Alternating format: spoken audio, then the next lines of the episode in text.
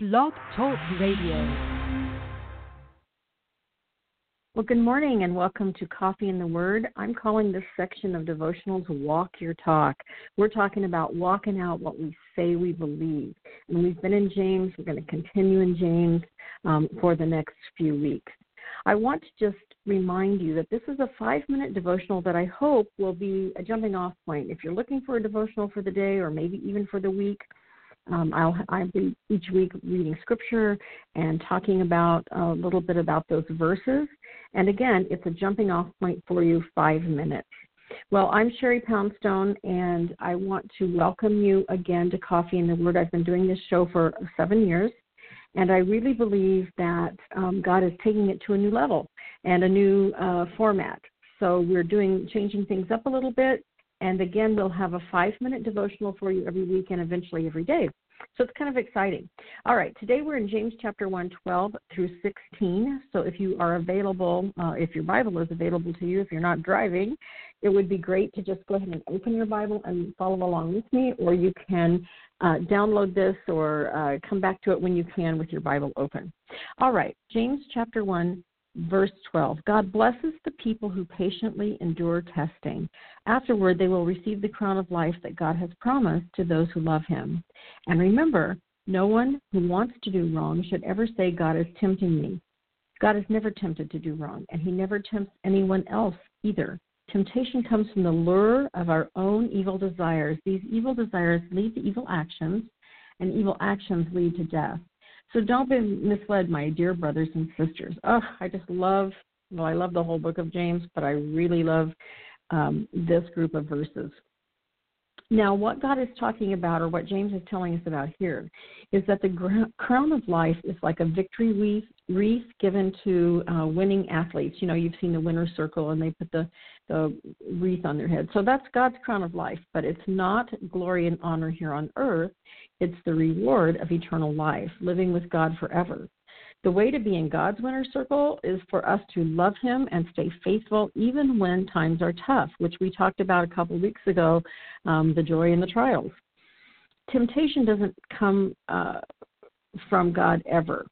Anything that's a temptation from it, it's an evil desire, yes, but it's never from God. It begins with an evil thought or a bad thought or a negative thought, and it becomes sin if we dwell on it and if we allow it to become an action, you know, in my teachings over the years of um, changing your thought life, I always say becomes words and words become actions and you always get an outcome. But no action we take ever starts without the thought of it first. So it can be like a snowball rolling downhill. You know, um, the more we think about it, the more we dwell on it, the more destructive um, it becomes, and then eventually we often let it have its way. So the best time to stop a temptation is before it is too strong, it's moving too fast to control. And this does take some discipline, it takes some awareness, and it takes Holy Spirit. We cannot do these things on our own. So people who live for God often wonder why they still have t- temptations. Well, goodness, as I'm saved, I'm I'm a Christ follower. Why are there still temptations? So does God tempt them? No, never. God does test us, and He does uh, allow us sometimes to walk through things to refine our faith, to help us grow on dependence in Him. Um, but it is never him. He never makes the temptation. He's it, it, he just simply could not do that. He isn't capable.